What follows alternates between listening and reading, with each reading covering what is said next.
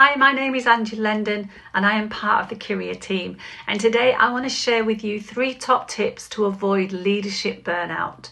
Number one, pace yourself. We've all heard the saying it's a marathon and not a sprint. There is a pace that we must establish so that we can finish well. Prioritize your time. Factor in some Selah moments during your day where you can press pause and take a breath.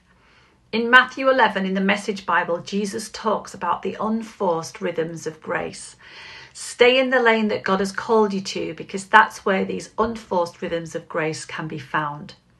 Number two, be yourself. It's so tempting to try and emulate other leaders, especially when they appear to have great success and charisma. But the most successful leaders are those who have learned to walk in their God given identity. We are fearfully and wonderfully created, and when we don't lead from our identity, we create a persona and it's hard for people to connect. So be authentic, and your leadership will be strong. And number three, rest. You are no less important or of lesser value than the people that you are called to lead. So take your day off, do something fun, walk on the beach, go to a spa, drink coffee and read a book, eat or create a good meal because all these things give our leadership minds rest.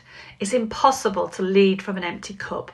So know the warning signs that you're getting weary and do something about it. And if you're not very good at this, then get an accountability partner to check in on you and to ask the hard questions.